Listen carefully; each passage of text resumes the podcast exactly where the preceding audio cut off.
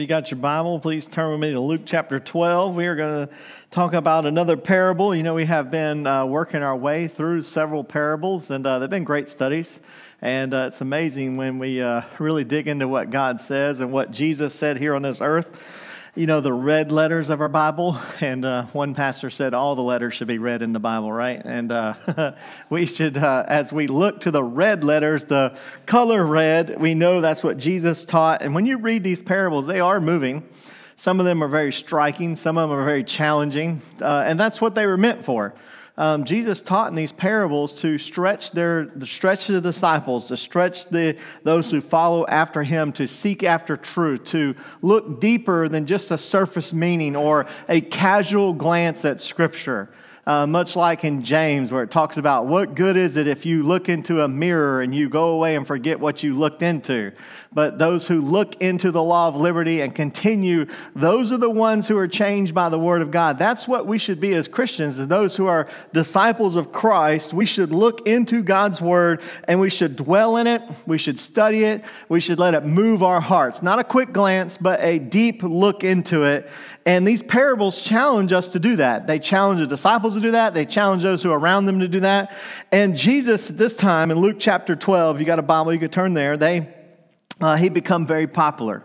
Um, the message of Jesus Christ wasn't very popular, but the, the miracles of Jesus Christ became very popular. And uh, who would not want a miracle? Who would not want to be blessed? Who would not want to be some part of a supernatural movement? And so, as the disciples stayed the same, and as the, the true followers of Christ was moving with him as he discipled them personally, the crowds got bigger.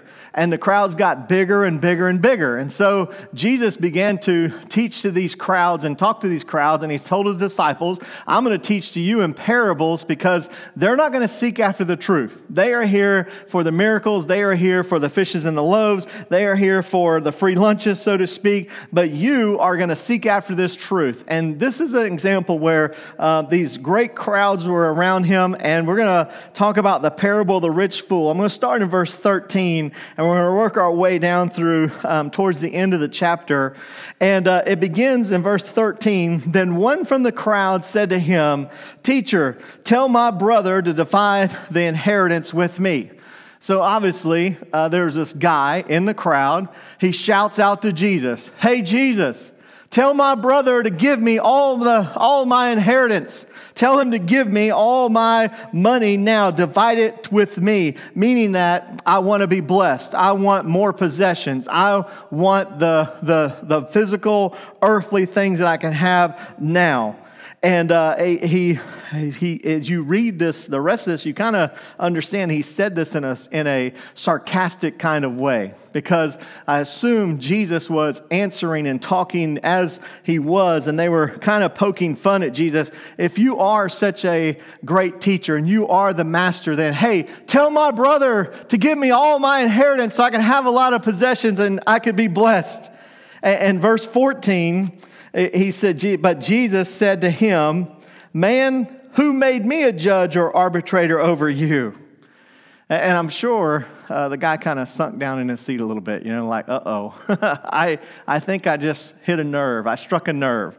And, and Jesus looks to him and says, Who are you to say that I'm a judge or arbitrator over you? because you're poking fun at me or you're saying something out of something out of the ordinary. He says, I am not one who is a judge or arbitrator over you. He's saying, You can do whatever you want to do. And in verse 15, he said to them, talking to the whole crowd, and, and he begins to reveal the heart, he begins to reveal the motive behind this. Take heed and beware of covetousness, for one's life does not consist in the abundance of the things he possesses. So he immediately speaks to the heart of the issue.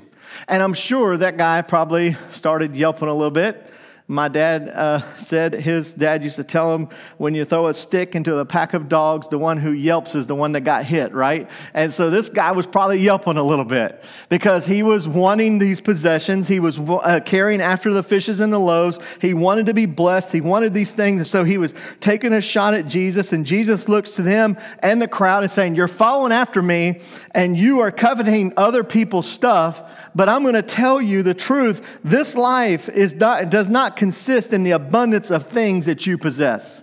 Now, there were several uh, false teachings in that day. Uh, one of them were the more godly you were, the more wealth that you had. That's why in James it talks about the brother who comes into the church service to the temple that did not have fine clothing and apparel. They sit him in the back, but those who came in with fine clothing and apparel, what they do? They sit him down on the front row because they felt like they were more godly than those who were poor. It was equated as you were godly, you would be physically or materially blessed with possessions. And so Jesus was looking at him saying, You are seeking after these possessions and these wealths and all these things that other people people have, but I tell you, life doesn't consist of the abundance of the things that he possesses. And I would dare to say we're not that far off even today, are we not? There are people who believe all in this life is together all the things that you can possess. And we see people who give their whole life, their whole families, their whole career, everything they have just to accumulate more things.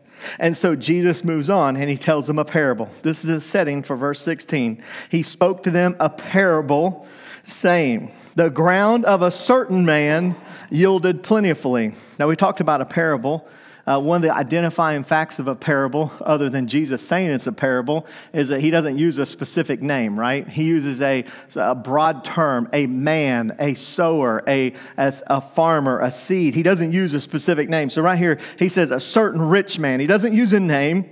He says the ground of a certain rich man yielded plentifully, meaning that he had much possessions. He had a lot of uh, produce. He, his land was very valuable in those days, and farmers, uh, their wealth was uh, brought up, uh, or their wealth consisted of what their land would yield. And especially in good land, would yield a lot of possessions, a lot of, a lot of uh, crops, so they could have a lot of possessions. And so he said, I had this land, and it was just exploding with growth, this certain rich man.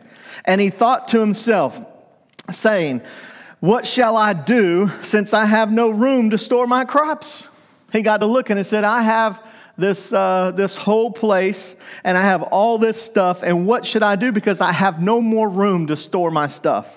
So he said, I will do this I will pull down my barns and build greater, and there I will store all my crops and all my goods. And I say to my soul, Soul, you have many goods laid up for you for many years. Take your ease, eat, drink, and be merry. But God said to him, Fool, this night your soul will be required of you. Then whose will those things be which you have provided? So, he, so is he who lays up treasure for himself and is not rich toward God. Wow. So, when we break down the scripture a little bit, this man obviously had a worldly point of view. He said, I have barns, I, mean, I have barns and I have wealth and I have plenty of stuff but I have so much stuff that I'm going to tear down my barns and I'm going to tear down my stuff and I'm going to build bigger barns and I'm going to build greater things. And as I build these greater things and I have these bigger things so I can store all my goods. In other words, he's saying, I'm going to get a big storage unit, right? Uh, if he was alive today, he probably would have been in the, in the U-Haul business or the storage business. He's like, I'm going to build more and more and more. And is that not a picture of our world today? We have so many things and so many possessions in this world that we keep building more and more and more and more. And this man keeps saying, Here I am, I have all these things, and my pursuit of this life is I've, I have this great, this great, great abundance of possessions, and everything is great. And he said to himself, Self, right? He said, Self, I have all these goods, and I could, I have for many years, I can retire, I could take it easy, I could do whatever I want to do. And he says to his own self, Take ease Lay down on the job. You can eat, you can drink, and be merry. Pursue the things of the world with no care of anything else, for you have plenty of abundance of possessions. And you know, is that not the worldly view? Is not, not the view that not only in this day, but many take in this day. That as we look to the things of this world, it's a great reminder as a disciple of Jesus Christ that are we pursuing the things of this world only? Are we only after those things? I've said this before. And it's very true. It's okay to have riches, but it's not okay for riches to have you. Like, like our heart is not to be consumed by our possessions. Jesus is going to expand on that a little bit later when he talks to his disciples. But in our world today, I think it would be, I think it would be a fair statement to say that the majority of our world is chasing after nothing but material possessions, chasing after nothing but pursuing the things of this world. I have goods, I am fine, and I want to eat, and I want to drink, and I want to be merry. I want the things of this world and I want the pleasures of man, and I can be merry in my soul because I have plenty of things in this world. But verse 20, Jesus said, But God said to him, Fool, this night your soul will be required of you. Then, though, whose will those things be which you have provided? He, he gets to the heart of the issue. You were chasing after fishes and loaves. You were chasing after miracles of this world. You were chasing after the possession of these worlds. And all your pursuit of life is to have this world. But what a fool. A fool is someone who is completely out of touch with reality. Someone who believes a lie so much so that everyone knows it is foolish. He said that is the foolish thing you can do. That is, that is the worst thing you can do. This night, your soul will be required of you. And does that not remind you of the uncertainty of life? I mean, for me, it does. And for me, you know, you think you live this whole world and you think you have it all planned out to a certain age or a certain time frame. But we are not promised tomorrow. We are not promised tomorrow. We are not promised the next 10 years. We are not promised the next five years. We don't know when that day is. And God clearly tells us until that day, you shouldn't live for these things of the world because your soul may be required of you. And it's automatic. Just as you were born, you will die. And, and it is once appointed a man to die and then the judgment. We will stand before the Lord. And he says, For you to only live to the things of this world and the possessions of this world, and all you want to consume is the things of this world, he says, it's foolish. He says, For you, this night, your soul is required of you. And we think about another scripture Jesus gave us. What does it profit a man if he gains the whole world and loses his own soul? This man had given everything he had for the world, and he come up on the short end of the stick. Let me tell you, it looks attractive and it looks like it's fulfilling and it looks like the things of this world is what we all pursue and i'm sure everyone in this room has struggled with this before we have all looked to someone else and say look at the house that they have or look at the car that they have or look at the easy life they have and look at this, and we all look to these possessions, and we all think if I just can get one more thing. Matter of fact, before I even came in here, I was telling Roger about a, a truck that I saw that I wanted to buy. Don't tell Aaron, by the way. But I could tell without even asking her, she already said no. Now look at her face, it's already a no. I know it's a no. But I have a new truck and I want an old truck. How does that work? I get an old truck and I want a new truck. I mean, it's just, it's the weirdest thing in the world. It's the things of this world does not satisfy our soul, but somehow, some way, it weaves our, it into our heart.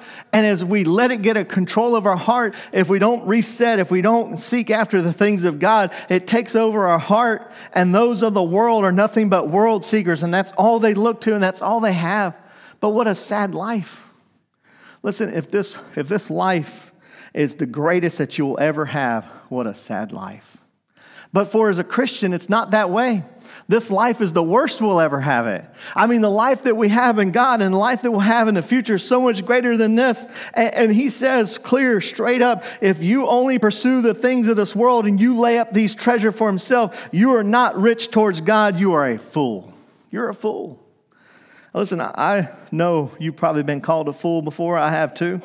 But I'm going to tell you, if Jesus calls you a fool, you better pay attention, right? You better pay attention to what he's saying. He's saying, don't be tricked, don't be bewitched, don't be overtaken. It is foolish. And then he looks to his disciples. And here's how we're going to live this out. He looks to his disciples and he says to them, and this is for us. This is for every believer in Jesus Christ who's wanting to follow after him. He looks to his disciples and he said, Therefore I say to you, he points to them. That's the world. They're pursuing those things and their day is coming. But for you, therefore I say to you, do not worry about your life, what you will eat. That one got me right there, by the way. I was worried about what I would eat. What you will eat, nor about the body, and what you'll put on. That got the ladies right there, by the way, all right? 23, life is more important than food, and the body is more important than clothing. Consider the ravens, for they neither sow nor reap, which they have neither storehouse nor barn, and God feeds them. Of how much more value are you than the birds? Hey, did you see the ravens? You see the birds? They, they gather, they eat. Do they have barns? Do they have uh, storage units? No, they don't have those things. They don't have none of those things. God feeds them, God takes care of them. And if He takes care of the birds, are you not more important than the birds? Then he says in verse 25, and if which of you by worrying can add one cubit to his stature? I can remember when I was in high school, I wanted to be just a couple inches taller. Maybe I can get a college, college scholarship, right? If I could just get to six foot four, if I just get to six foot three, or just get to six foot five. But as much as I wanted, as much as I tried, I never got any taller. Now I'm growing horizontally, but I, I'm not growing vertically but I am growing. but he says here how much you can desire, you can want, but God made you. You are who you are. No matter what you worry or how much you uh, worry about that, you can't add one cubit to it, not even one centimeter to it. Verse 26 If you then are not able, able to do the least, why are you anxious for the rest? Consider the lilies of the field. He talked about the birds, and now he's talking about the flowers. Look how they grow. They neither toil nor spin. And yet I say to you, even Solomon in all his glory was not arrayed like one of these. If then God so clothes the, gra- clothes the grass, which today is in the field and tomorrow is stone in the oven, how much more will he clothe you, oh, you of little faith? So he says, their perspective, nothing but the world, nothing but possessions, nothing but gather all you can and can all that you get and kill anybody that comes near your can, right? That's what he's telling them. Do have nothing to do with the, the God. Uh, seek your own way, get your own possessions, eat, drink, and be merry and make the best of life. Have you not heard that?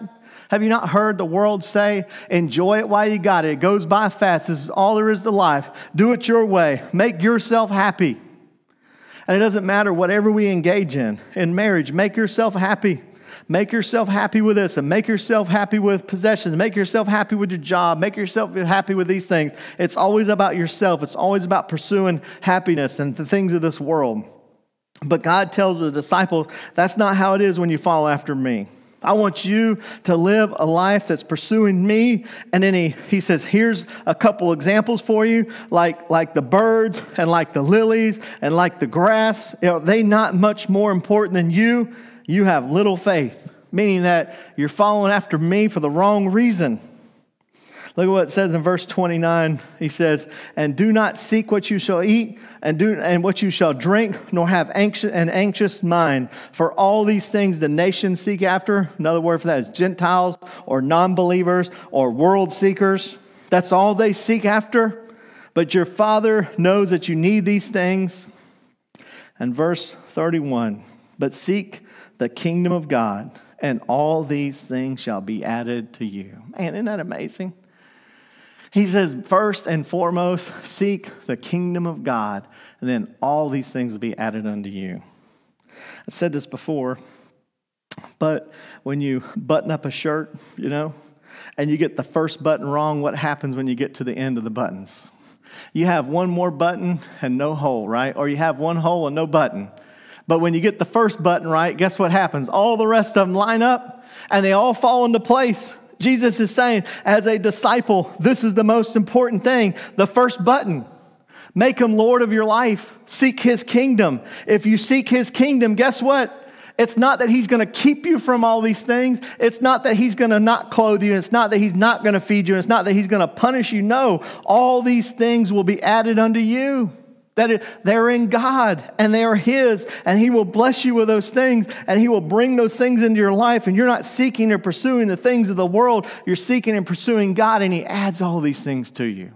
Every good and perfect gift comes from God. And that's the way we can come to God and see the seeking of God's kingdom and not the possessions of this world. I want to finish out two more verses, and we've got a couple more principles to talk about. He says, Do not fear, little flock. For it is your Father's good pleasure to give you the kingdom. Sell what you have and give alms. Provide yourself money bags which do not grow old, a treasure in the heavens that does not fail, where no thief approaches or moth destroys. For where your treasure is, there your heart will be also. Bingo, there it is. A lot of us will say the opposite, but what he's saying is, where your treasure is, there your heart will be also. And when we talk about treasure, we talk about things, even in our own life, the things that we value. What do we value in our life? What do we value in our life that, that causes us to grow closer to God? Or what are the things that we should treasure that draws us closer to God? He said, Those things that I've given to you, those are the things that you should be able to look at and say, That's your treasure, and your heart will be in those places as well. And when we put our hearts on God and we put our hearts in the things of God and we, we give uh, to God and we provide ourselves things in heaven that thieves never steal and moth never destroys, there, there's no way anybody will ever rob it, take it, or ever destroy it. You think about the opposite when you get to things of this world. I mean, think about when somebody steals from you. Don't you hate when somebody steals? I mean, there's nothing worse than a thief, right? I mean, you work hard and you get these things and somebody steals it from you. Man, it makes you so upset. Think about a moth is destroyed. Think about in Florida, not a moth, but just think about a, how rust destroys, right? I mean, you get these possessions and you look at them, they're so valuable and they're so expensive cars and all the other stuff. And next you know, one day you walk out, there's a little spot missing, and all of a sudden it starts caving away and caving away and caving away. And next you know, it spreads all the way across your whole car, and the rust just eats it out. And the one thing that you desired more than anything else, all of a sudden, rust is just taking it out. It, it's completely gone. It's, it's what he's saying here is these things that you have this earth means nothing he says, Provide for yourself treasure that which does not grow old and treasure that does not destroy. That means it's treasure not from this world. It means that when we invest in the things of God, when we invest in those things, He says, who our heart will be there, and those treasures will be for us. We think about those things that are eternal. Think about the eternal things that we can invest in in our life. Number one, God is eternal. Let me tell you, every moment and every desire and every, uh, every affection you set upon God will never go to waste. You know, that's why we worship here at church. We don't come for a performance or a show, we come to worship. And when we worship, we ascribe worth to God.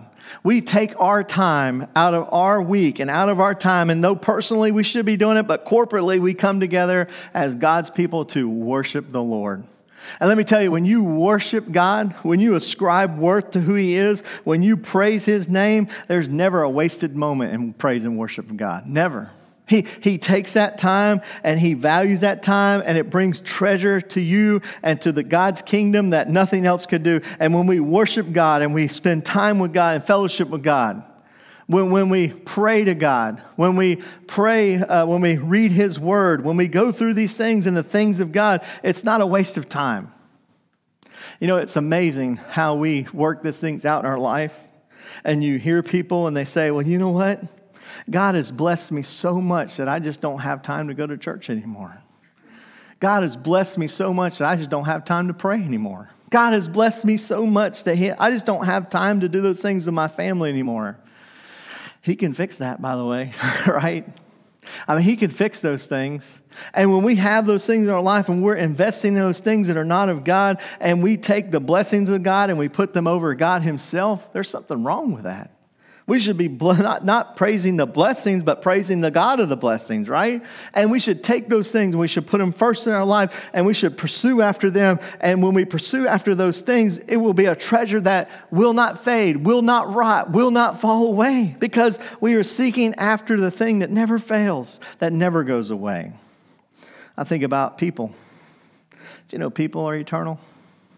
Some people say, well, some have eternal life and some don't. It's not true. Some people have eternal life in God, and other people have eternal life separated from God. But the fact of the matter is, a human soul lives forever. It lives in eternity. It's just a matter which place, in heaven or in hell. And for us, when we invest in people, we invest in God's children, we invest in those who are around us, it's never a wasted moment. And you know, when you think about it, you, you serve, you teach, you, you prepare, you, you serve others, you, you provide things for them, you minister to them. That's not a wasted time. That's not a wasted moment. God sees those things, and every moment we spend serving and praising God and, ser- and serving God's people and serving souls and witnessing, they're worth it. Every bit of it. It's worth it because that's something that's eternal. It's worth it because that's something that's going to last forever. It's worth it because that's something that's going to be in eternity. And listen, we spend all the time in the world watching games, playing games, scrolling on our pages on Facebook or on Twitter or on Instagram, all these things, and we can spend hours of doing that. But when it comes to praying, when it comes to serving, when it comes to working in the nursery, when it comes to uh, you know teaching kids or spending time with teenagers or doing those things all of a sudden we're too busy for that. And you know why we're too busy is because we have the wrong perspective right? We don't have the right we don't have the right thing. We don't have the right thing in the right place and you guys know this and i've heard this a long time ago and i love to say it because it's so true the main thing is to keep the main thing the main thing right that's the main thing and when we keep god the main thing that's the main thing in our life and that's what Jesus was telling his disciples. Don't fall away like these other people. They're looking to the world because it's tempting.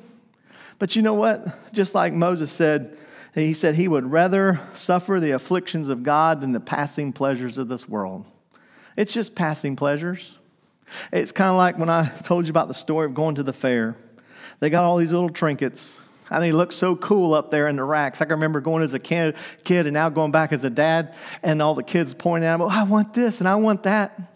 About really the only thing I could win consistently was goldfish. I could always get a ping pong ball and one of those little things, and if I couldn't get one in there, someone else on the other side would get. And I say, "Hey, I got one right there," and then they'd give me a little fish, you know, and you walk around with that little fish.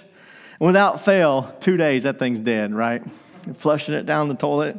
Although one time we got one, it last I think it lasted like 90 days. It was a miracle. It was like it was like a miracle fish. It was one of those just kept going and going and going. But without fail, you, you spend all this money to, to, to win these things and you win this big toy and you win this thing, but at that time you get it home, it's ripped, the stuffing's falling out. You could have bought it for a dollar at the dollar store, basically, but you spent $50 trying to get this one little trinket. And you know, that's what Jesus is teaching here. The things of this world, it's going to cost you more than you're willing to pay. It's going to cost you more than you're willing to pay. They're just little trinkets. They only last for a little while, and all of a sudden it will break down, it will fall apart, it will, it will be destroyed. And yet you, you don't say, I want more possessions and more things to make me happy and more things to seek after. God says, No, have the perspective to seek the kingdom of God first. Seek his righteousness first. Seek the things of God, and then all these other things that we have on this earth, it will be added to you. And man, what a great perspective for us to think about tonight.